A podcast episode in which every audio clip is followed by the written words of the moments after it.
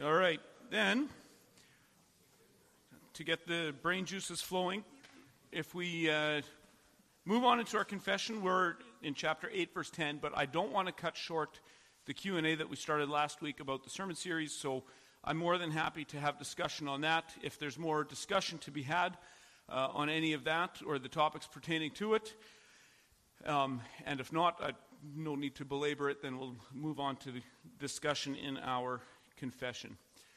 So, before we get started, I will ask if we have anyone who is willing or uh, able to open up in prayer.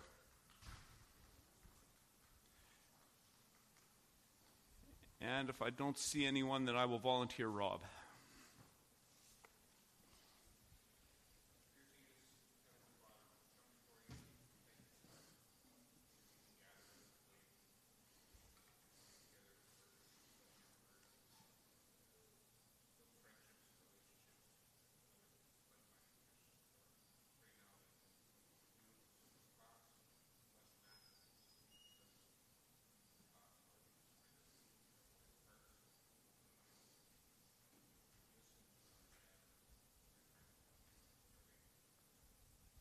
Amen.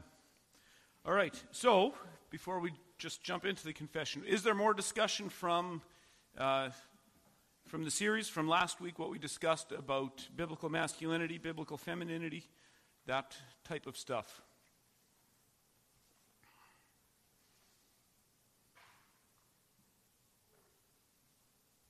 Going once, going twice. All right. And you're free to interrupt if something comes to your mind later on. Then, let's move in our confessions. Page 26. We're on chapter 8, section number 10. And this is the last section on Christ the Mediator. And if you're visiting here, there are some confessions in the back. And also, the, the August table talks are in. So if you are using those, gladly grab table talk devotional for next month. All right. Chapter 8, section 10. The number and character of these offices is essential. Because we are ignorant, we need his prophetic office.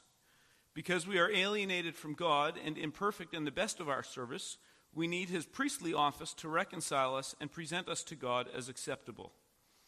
Because we are hostile and utterly unable to return to God, and so that we may be rescued and made secure from our spiritual enemies, we need his kingly office to convince, subdue, draw, sustain, deliver, and preserve us for his heavenly kingdom. All right, so again, we've discussed a number of times as we've gone along here the three offices of Christ, and it's mentioned them here. And again, eyes up. What are Christ's three offices? Prophet, priest, and king, right? Okay, and there's, there's a hymn that, if ever you're in doubt of what those offices are, crown him, crown him, sing of his excellent greatness. There's a reference there to prophet and priest and king, are the three offices of Christ. And here, this section lays out why each office is so essential. Again, we'll work through it one by one. The number and character of these offices is essential. Because we are ignorant, we need his prophetic office. And who wants to read John 1:18 on there? Brooklyn.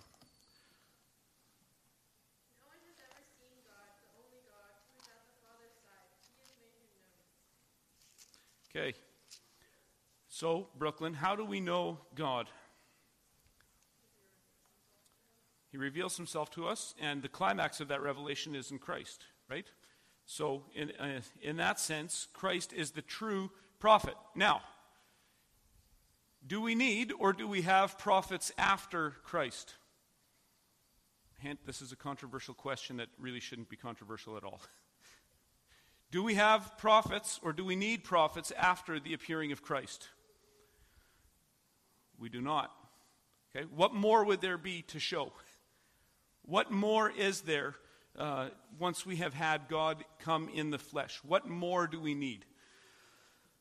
And I know this is contested in our time, but historically, this really isn't a very contested point. I made reference a number of weeks ago to novelty in Christian doctrine.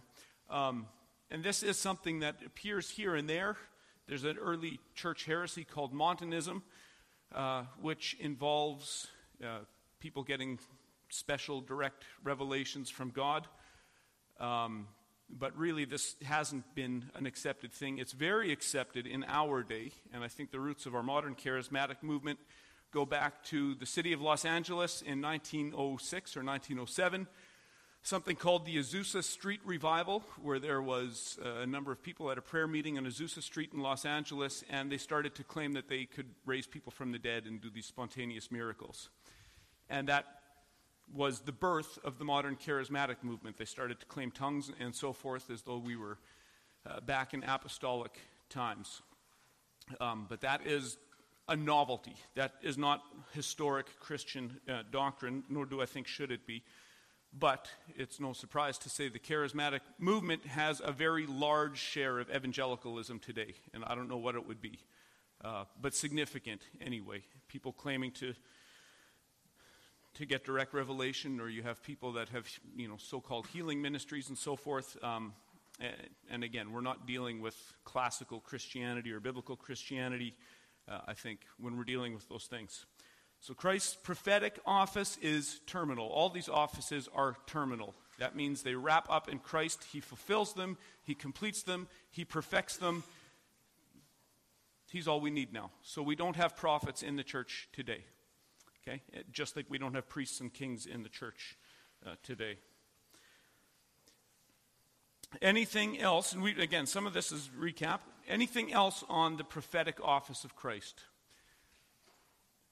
Does it make sense that these offices are terminal? That they end in Christ? Or does that still seem really weird in the time that we're living in? That these offices would terminate? Keith? Different types of prophets? Okay. Okay. I was going to say different types of prophets, well, true ones and false ones. yeah. Yeah, okay, so can we still say that something is prophetic today? And I think if we define it properly, yes, we can. So, uh, the prophetic gifting, what the prophet did in the Old Testament, uh, wasn't just foretelling, it often involved that, but often it was also just an ability to call people to repentance, a certain kind of courage uh, to speak truth to a certain situation or matter. And so, in that sense, is the prophetic gift, in that sense, still operative?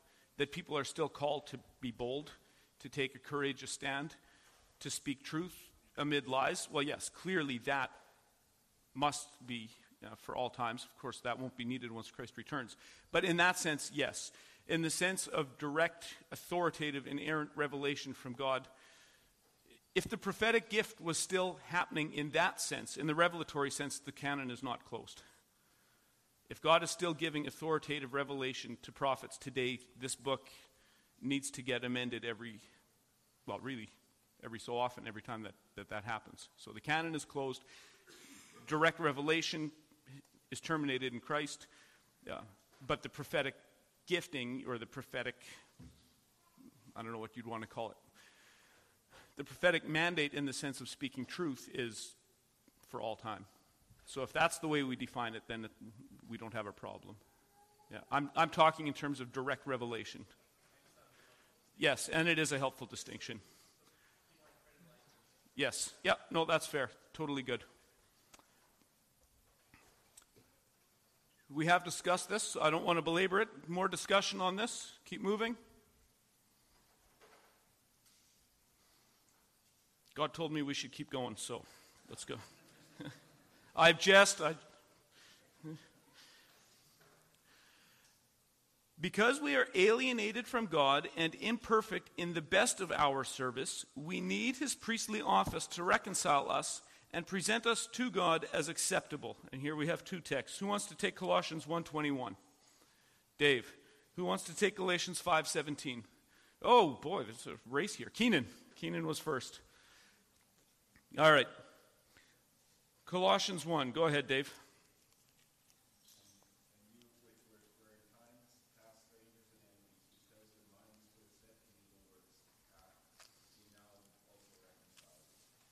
Okay. So we are reconciled. And Colossians talks often about uh, reconciliation. Right? And Christ is reconciling all things. Uh, and this is a priestly work to take things to God on behalf of the people uh, that forgiveness and atonement uh, can happen. And then Galatians 5:17.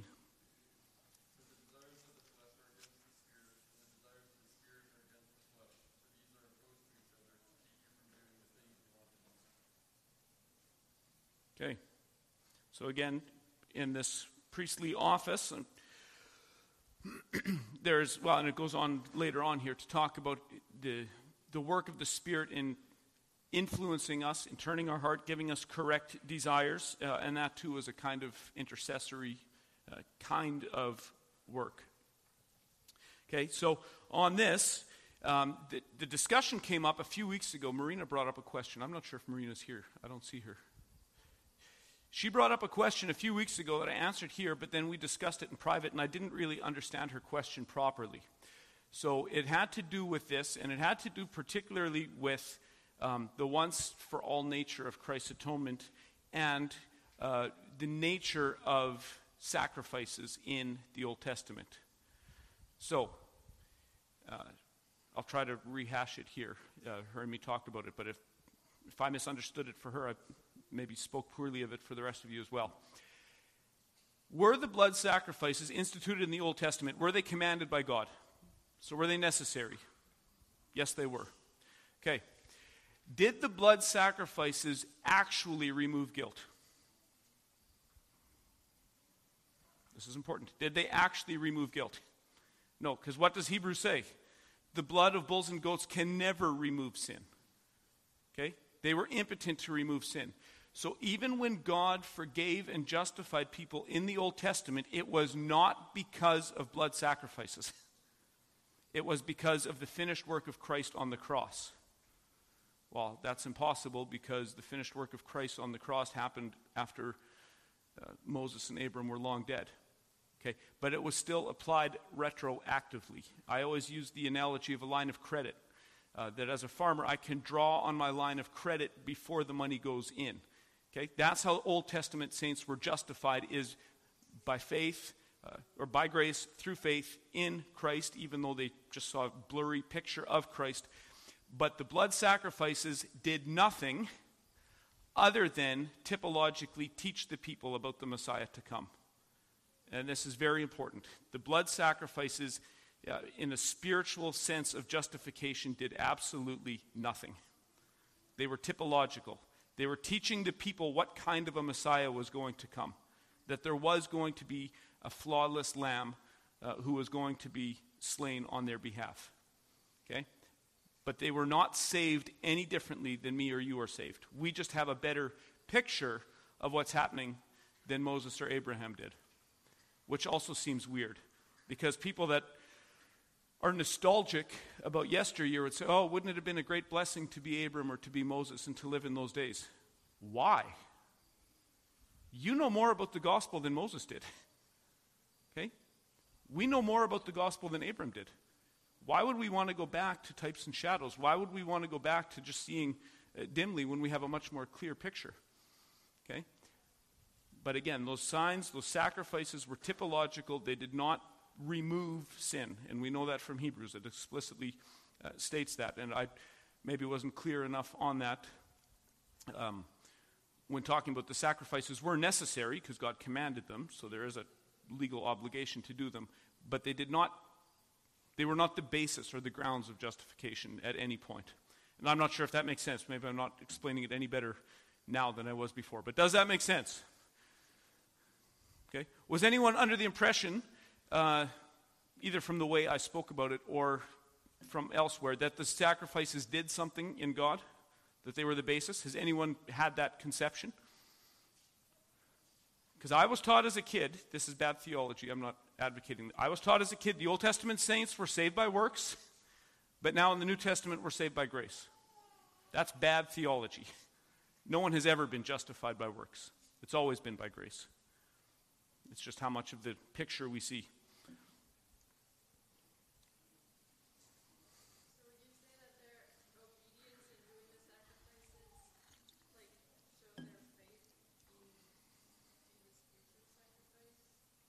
Okay, great question. Brooklyn's question is Did their obedience in carrying out those sacrifices demonstrate their faith in Christ?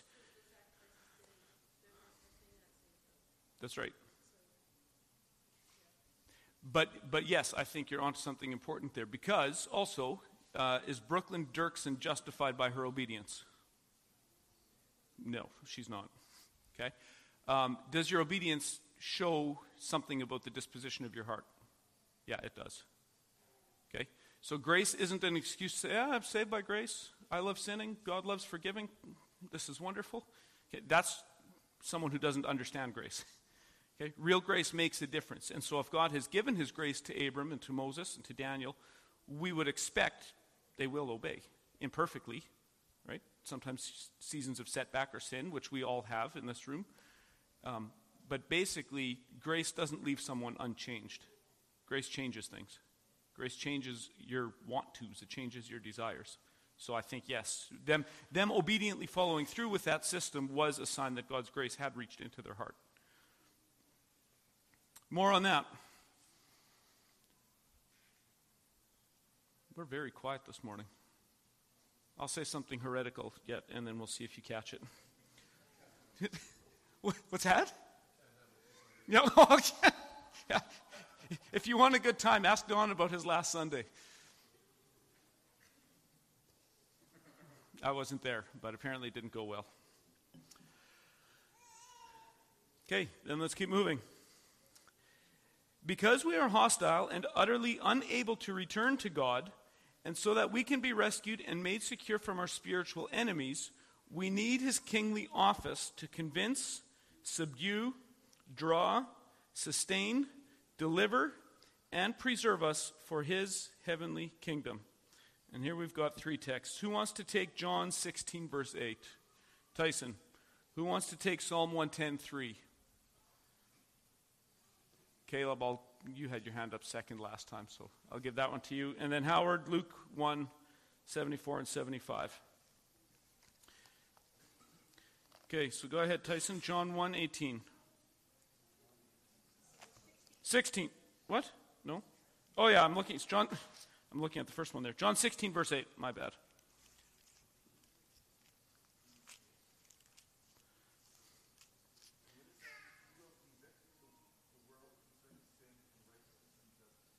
Okay. So the helper, the paraclete, is going to convict the world concerning sin and righteousness and judgment. Okay, so again, this is a kingly uh, feature as God protects his people. Okay? And we need that work. Can people do this on their own? Can people repent of sin on their own? Are people convicted of sin on their own? No. Do you just decide by an act of your will one day, I'm going to start hating sin? Yeah. yeah, well, then if it happens as an act of the will, it's like the parable of the, the soil, right? Pops up and it's the root of the matter is not in it. Yeah. Yeah, no, this must be a work of the Spirit. It must be. Um, Psalm 110 3.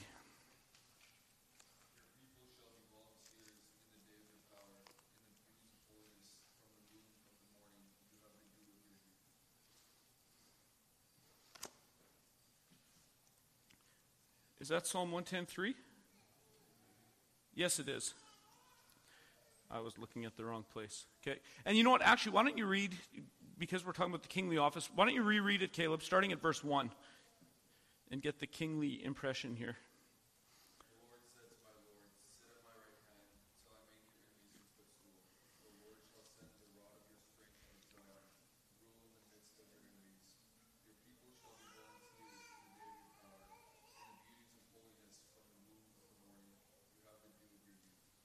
Okay. Okay. So your people will offer themselves freely in the day of your power in holy garments. And again, how often is the gospel spoken of in terms of a covering? Right? Jesus has the parable of the wedding feast. And who what's the what's the test for whether you're in or not? Your wedding garments. You're covered in something, right? And, and it's given to you as a gift. Okay? The righteousness that God receives from us is not righteousness that we perform, it's righteousness that we are covered with. It's a wedding garment, it's a covering. Okay? That's why, because it's a covering from Jesus' righteousness being imputed onto us, it's on that basis that when you sit in God's courtroom, God says, perfect. This person is completely 100% righteous, and they are allowed to be in my presence forever because they're perfect, they're pure, they're holy. Uh, and that is imputed righteousness of Christ. And yes, it should and must uh, translate into our actual righteousness uh, as we imperfectly and slowly but surely become sanctified. Uh, but the righteousness that God accepts in justification is a garment, it's a covering uh, that He gives us. And because He is the judge and the giver, uh, this is a perfectly fitting arrangement that He would give us the thing that He demands of us. It's like who's ever had it when your kids are small and they have really good wishes to get mom something for her birthday or for Christmas. So you give them 20 bucks, you drive them to the store, you help them pay for it, you wrap it for them, and then they give their gift to mom. Has anyone been in something like that? That's your salvation. That's your salvation. God, through the Spirit, working in you from start to last. Okay, so Yes, you must have faith. Yes, you must be sanctified, but that's all gift. Dad's holding your hand and walking you through every last step of that so that you can give something. Okay, so God places conditions on your salvation, but then He also gives those conditions by grace. So it's grace from start to last. Does that make sense? That God meets the conditions for you, in you, through you? Why are we so quiet today? Does that make sense? Yeah, okay. okay. So, uh, and again, this is different ways of conceiving of grace. Because um, all Christians want to affirm grace. And I think many, maybe most, evangelicals today actually conceive of grace and Christ's intercession the same way that Roman Catholics did in the medieval time, at the time of the Reformation. Some would say evangelicals today are more works based than Rome was at the time of the Reformation, and I don't actually think that's completely unfair. Uh, we're even more works based. Um, the view of grace that was offered from Roman Catholics, and I think many evangelicals hold this today, which was contrary to the view of the reformers, was uh, Erasmus, who was kind of Martin Luther's Roman Catholic counterpart. The two of them were kind of equal intellects, and they exchanged cross swords quite frequently. Erasmus said, Yes, I believe in God's grace. If there's an apple on the counter and I want it, and I want to reach for it, but I can't get it, God's grace lifts me up so that I can get it. Okay? God's grace is a kind of assistance, it's help. Okay?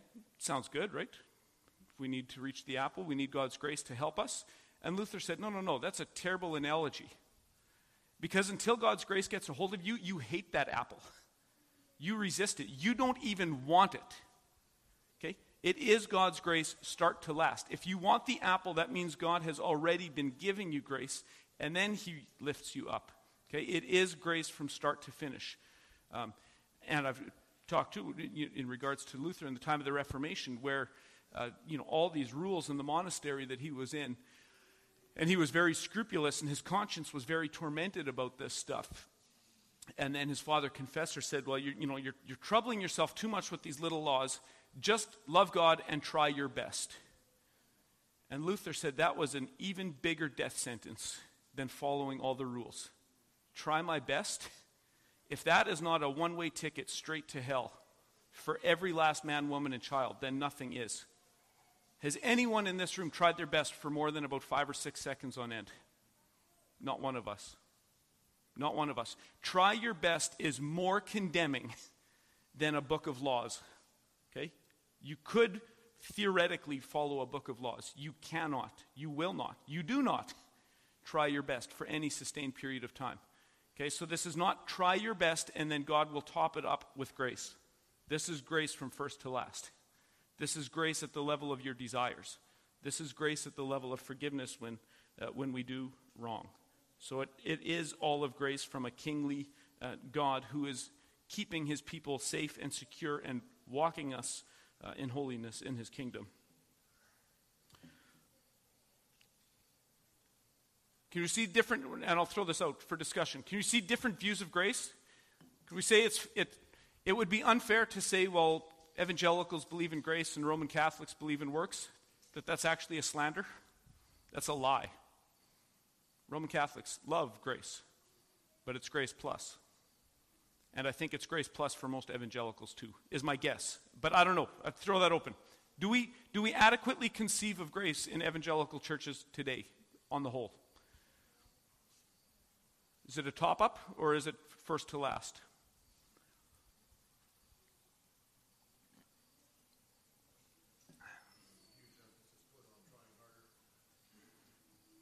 Yep.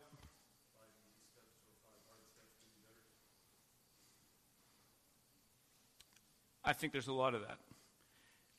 And then, and then, well, I'll, I'll let some more speak before I jump on that. If you didn't hear Don, he said a lot of preaching, a lot of evangelical emphasis becomes steps or techniques, right? Five easy steps to this. Um, and it can get really bad, right? The story of David and Goliath becomes about you, right? And you need the five smooth stones of financial stewardship. And, you know, having your squad behind you to help you achieve your life goals. And, but is the story about David and Goliath about you? No, it's not. It's about Christ. See, this, this leads to a different way to read your Bible uh, completely. We'll either read it in terms of Christ being the controlling theme or of you being the center of the Bible. Right? Dare to be Daniel. Okay, well, is Daniel a story about you? No. Can we learn courage from Daniel? Yeah, sure we can. But is it a story about you? No, it is not. It's not. So we need to read those stories in light of Christ where these stories are pointed. And then lastly, Luke 1 74 and 75.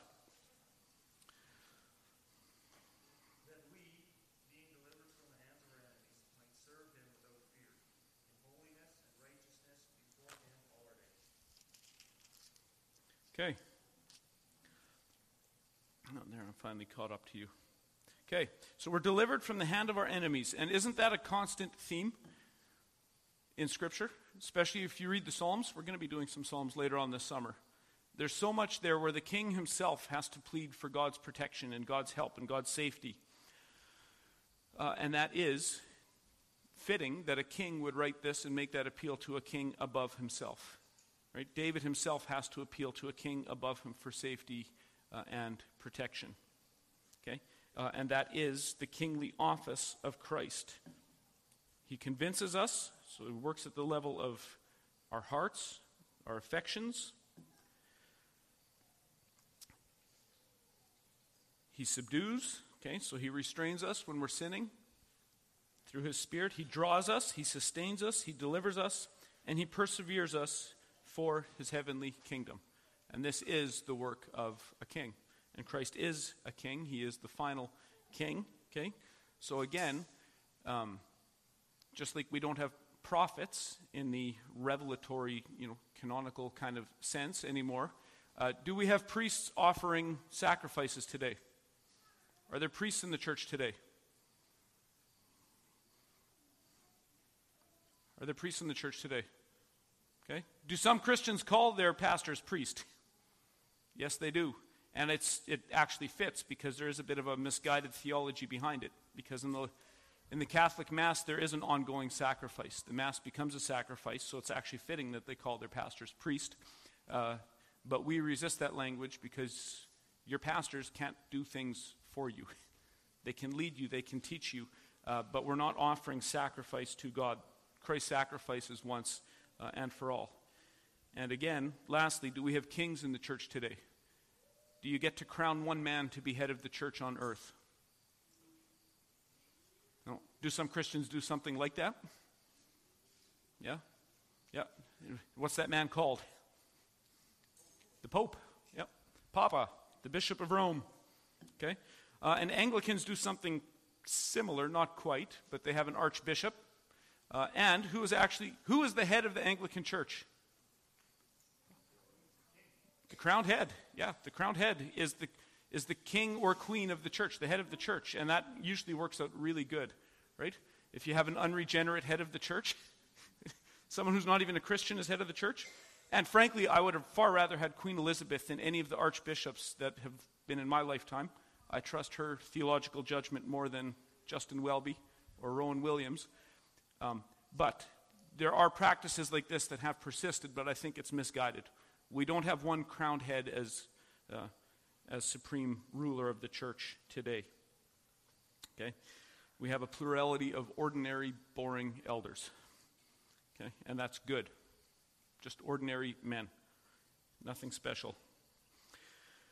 So we'll close it off there. Does that that's it for that section. Any more discussion before we move on? We've got 15 minutes, so we might start on the next one here. Questions on Christ the mediator. That was a big section that we just polished off now.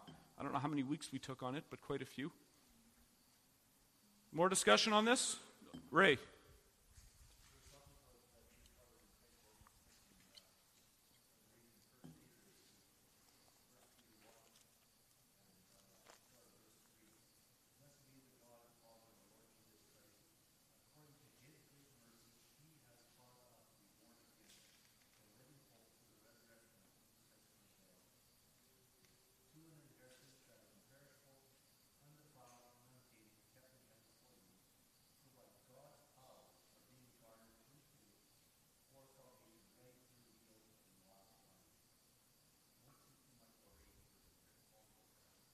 Yeah, amen. That's all God's action there, right? 100%. Amen. Anything else? Okay, then let's move on to section 9. See how far we get in section 1 here, chapter 9. Free will. And this is the natural, this confession works in very logical order. So now everyone's thinking, and we've discussed this before, so maybe you're not thinking this. If this is all of God, if it's grace from first to last, well, what about me? Am I involved in this at all? Or am I just a passive participant? So, how does that work? Where does my will come in? And to what degree is our will free? So it says here God has endowed human free will, or human will, with natural liberty and power to act on choices so that it is neither forced nor inherently bound by nature to do good or evil. And we've got three texts there. Who wants to take Matthew 17 12? Jolynn.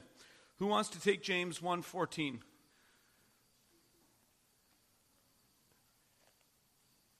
Tyson. And then lastly, Deuteronomy 30, verse 19. Caleb. Okay, so Matthew 17 12.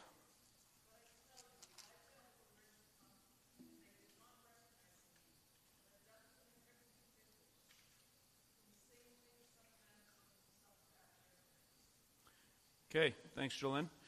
So there's lots of passages like that. I always think of the one in Acts that this Christ who was crucified by the hands of lawless men, okay, there's, there's lots of things like this, or in regards to Judas, uh, Jesus says, The Son of Man goes exactly as it is written of him in the Scriptures, yet woe to the man by whom the Son of Man is betrayed. It would be better if he had never been born. Okay? So we always see two things there. None of this is happening outside of God's providential control, and yet humans actually do make choices. we make choices a million times a day. And some, some of them we think about, most of them we don't think about. Most of the choices you make are just natural. You don't even think about it. I prefer an aisle seat, I prefer a center seat. I prefer cold water, I prefer lukewarm water. And you don't even think about it. But you're making choices hundreds of times a day. And you'll notice there's actually no external compulsion on almost any of them. Right? Sometimes someone may limit your options, but almost always you just do exactly what you want. Okay? And so some of our Christian brothers and sisters say, see, well, there you go. We, we have a free will. Our will is free. Uh, therefore, I am in charge of my own salvation. Uh, and those of us who follow in the lines of reformational theology say, well, that's actually the problem. We have just addressed the problem. We do do what we want. And that's a major problem. We do what we want, and our hearts are wicked. Okay? We can't will our way out of this situation.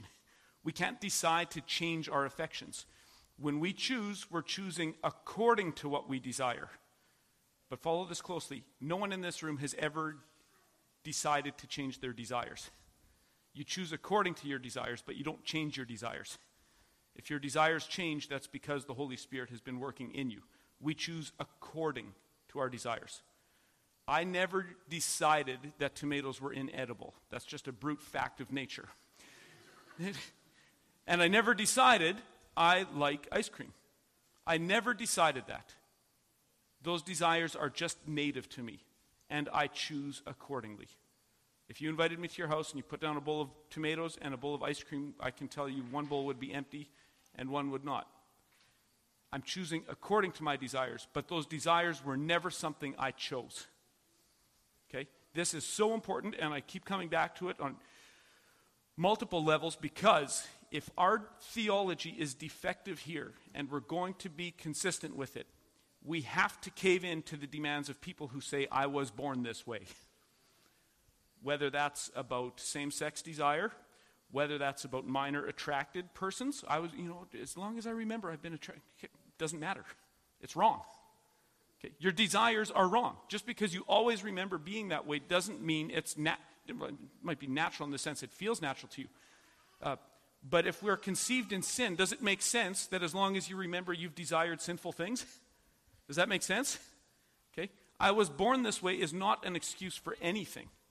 It's not. Your, your desires are corrupt from the moment of conception. Okay? And apart from the grace of God, they will remain corrupt. So we are doing what we want.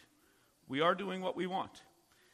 And Jesus says that in exactly this passage here. Elijah has already come, and they did not recognize him, but did to him whatever they pleased. Were these people under compulsion? Did these people want to obey Elijah, who in the New Testament iteration is John the Baptist? Okay? Did they desire to listen to him, but then God, in his providence, kept them away against their wishes? Right? He put this force field around them and, just moved them against their desires? Is that how it works? Is that how it works? No. They did what they wanted.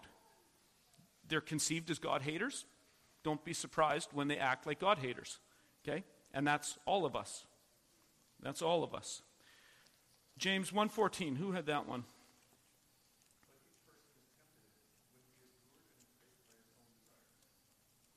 Okay.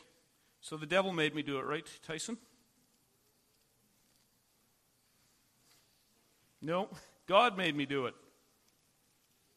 No, who made me do it? Me. I'm the problem. I'm the problem. Okay? As is always the case, I'm the problem. You're the problem. We can't blame other people. We can't blame our circumstances. We can't blame our upbringing. We can't blame the devil. We can't blame God. We do it. You're lured by sin. You give it a second thought. You take the bait. You start rolling it over in your head, and then your actions start to flow. Okay? And that's the progress that James lays out for sin in James 1. Okay? So we cannot hide and I, am not denying here that we're shaped by experiences and people around us, uh, but that doesn't give license, that doesn't give permission. Okay? If your dad was an angry drunk and you say, Well, I'm going to be an angry drunk because my dad was and I'm kind of helpless in this situation, so I'm just going to be like my dad, it might explain how you might be like your dad, but does that give you permission to be like him? No, you have no permission to be like him. Might it feel natural to be just like your dad? Yeah, that might feel very natural. And if dad was angry, there's probably a lot of anger in you, right? It's probably going to feel very natural for that anger to come out once you're in a position of power over someone else. But you don't have permission. It's not okay. Okay? And again, this does absolutely apply to sexual desire as well.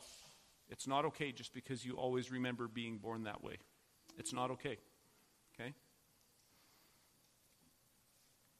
Discussion on that.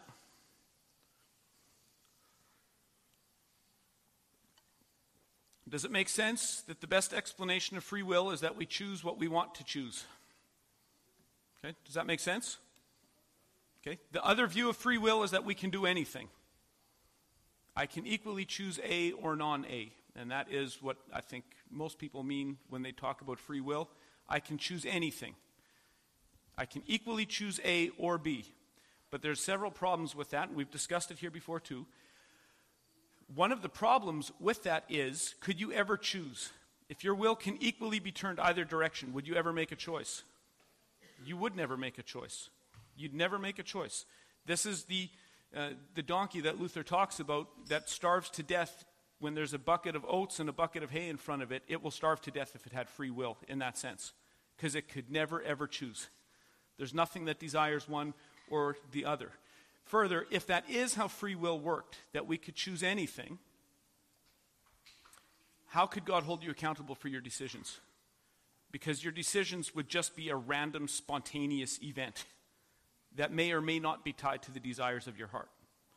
The reformational Calvinistic answer here, I think, must be the right one, both because that's what Scripture teaches and because philosophically Arminianism makes absolutely no sense.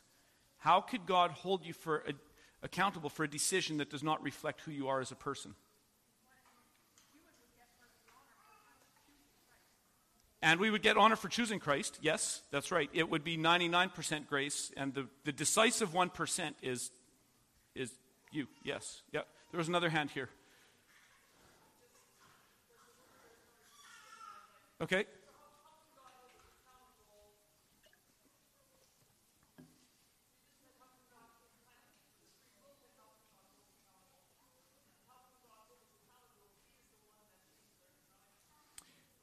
Because, well, he holds us accountable because that's actually my desire. That if I'm a Christian, he, then he has changed my desire.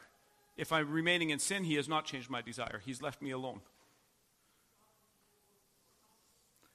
Because those desires are native to me. It's actually me. It's actually me wanting those things.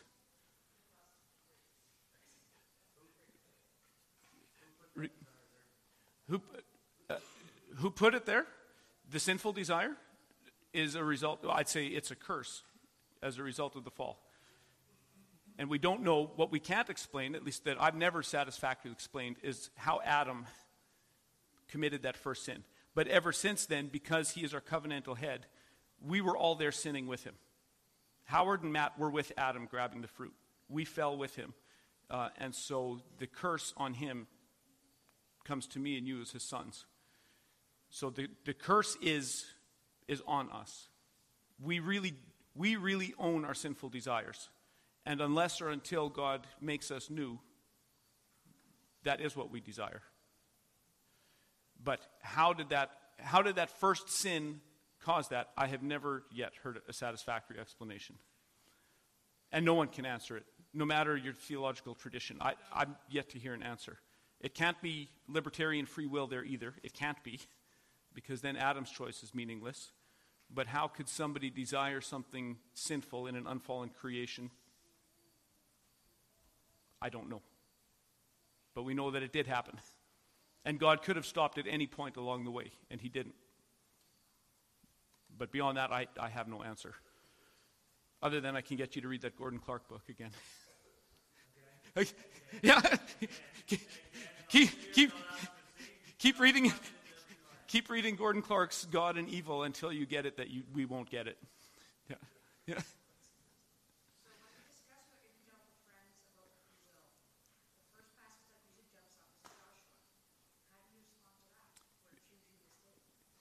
Because it's you choosing. But it's you choosing according to your new desire. God doesn't have faith for us. God renews the heart so that we do have faith. He gives us the gift of faith. But it is you acting on that faith. It's your faith. Okay? Um, when I left home and I graduated high school, my dad gave me a S10 truck. He gave it to me. Could you say, well, no, that's not yours, Matt. You got it as a gift. No, it is mine because I got it as a gift. It, it is my possession now, right? When we give somebody a gift, it's actually theirs. Right? So if God gives the gift of faith, it's their faith. It got there as a gift, but you're actually in possession of it. So there's nothing contrary about having a high view of God's sovereignty and salvation and saying that we chose or that we exercise faith. We have to. Okay? You won't be saved unless or until you do exercise faith. The question is further back. How did that faith get there? Did we gin it up or did we get it as gift? But regardless of your understanding of free will, all evangelical Christians agree you must have faith to be saved. No one's saved apart from faith. How did the faith get there? Did you work it up or did you receive it as part of the package of salvation? Is the question that, that ends up getting debated here. Okay? And so our understanding of free will is people do what they want. And God has to change the heart for us to want the right things, for us to come to Him. But it's really us. There's not a force field around us going against our will. We're doing what we want at all times. Lisa.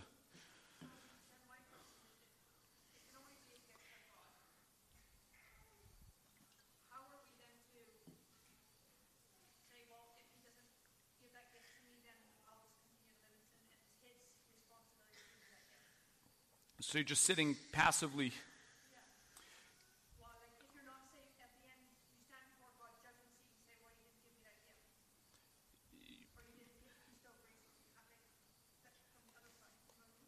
I think I understand. Yeah, so can you use that as an excuse?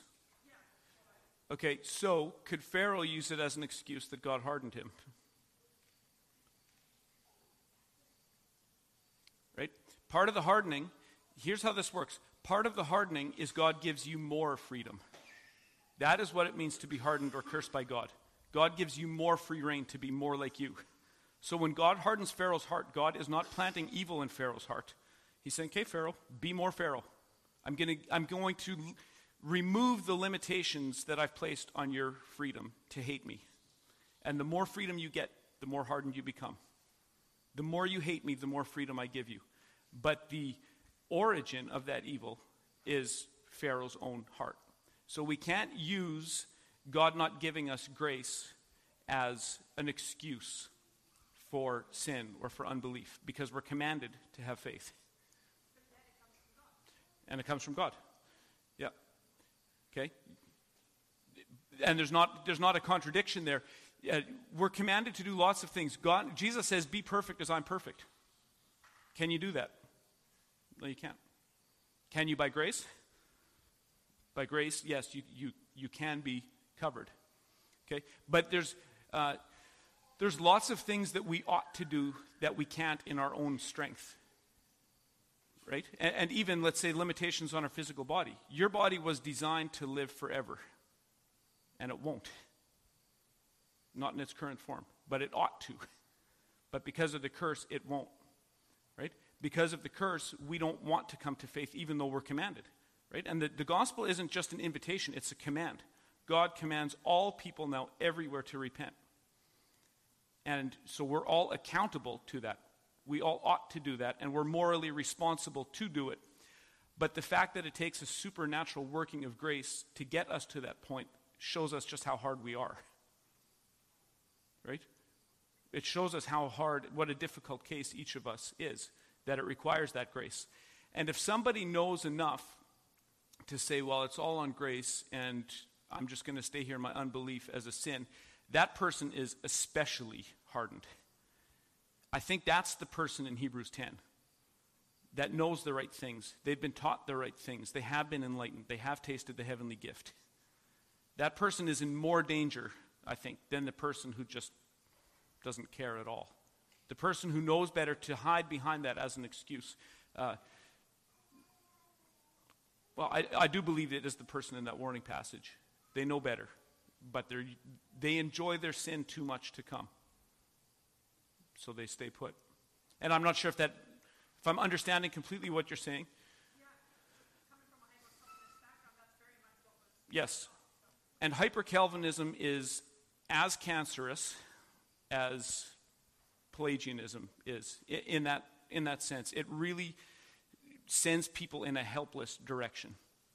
Um, to, to just say, well, okay, I, will just do nothing. Um, Calvinism, as understood at the time of the Reformation, as understood in evangelical faith, true evangelical faith, is uh, you have to do this. You have to have faith. You go out, you preach the gospel, you invite people to come, uh, you even tell them God commands you to come. Um, but we don't have strings on their hearts that we can cause something to happen or not. Those who do come, come by the power of the Holy Spirit. Uh, those who don't and make excuses, uh, they love their sin. And they don't, they don't want that to happen. Okay? So it, it's evidence that their heart has not changed, I would say. It's just an especially calloused kind of theological way to dodge it. Um, C.S. Lewis says that the worst kind of bad man is a religious bad man. And I think that's right. The most evil people in the world are religious evil people because they're using their Bible knowledge as a, as a dodge. And we need to pray for those people and we need to get the gospel to them. But we should never use our theology as a dodge to get out of accountability to God. We have to repent. You must. God commands it. God commands it. Anything else on this? It's past quarter after, so we should probably bring it in for a landing. But I don't want to cut it short. We'll have to pick this up next week because we didn't get through the text. Anything more before we close it down? Okay? So, summary God, Christ as prophet, priest, and king. And the best explanation of human free will is that you choose what you want to. In fact, you must. And catalog all the decisions you've made in your life, and I promise you, every last one is what you wanted to do. Every last one, even when there's competing desires. And I will point, I'll take this as I fought this for several years, and I've, I've sometimes talked about a relative who kept going another round with me, um, showing me that my theology was defective. And he showed me John 6 and John 10 and John 17 and Romans 9 and Ephesians 1 and Ephesians 2. And finally I said, okay, uncle. Uh, and Randy Brandt is here sitting beside my uncle Steve today. So Randy is largely at fault for a lot of what you just heard in a secondary sense. Scripture and logic are difficult things. All right, let's close in prayer.